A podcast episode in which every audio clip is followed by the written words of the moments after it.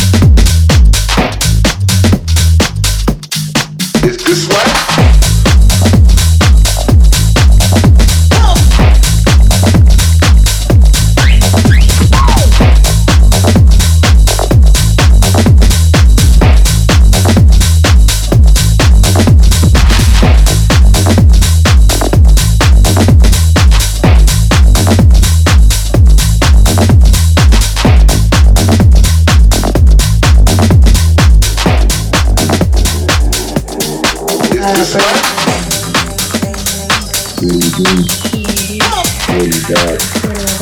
What do you do? What do you got? What do you do? What do you got? What do you do? What do you got? What do you do? What do you got? What do you do?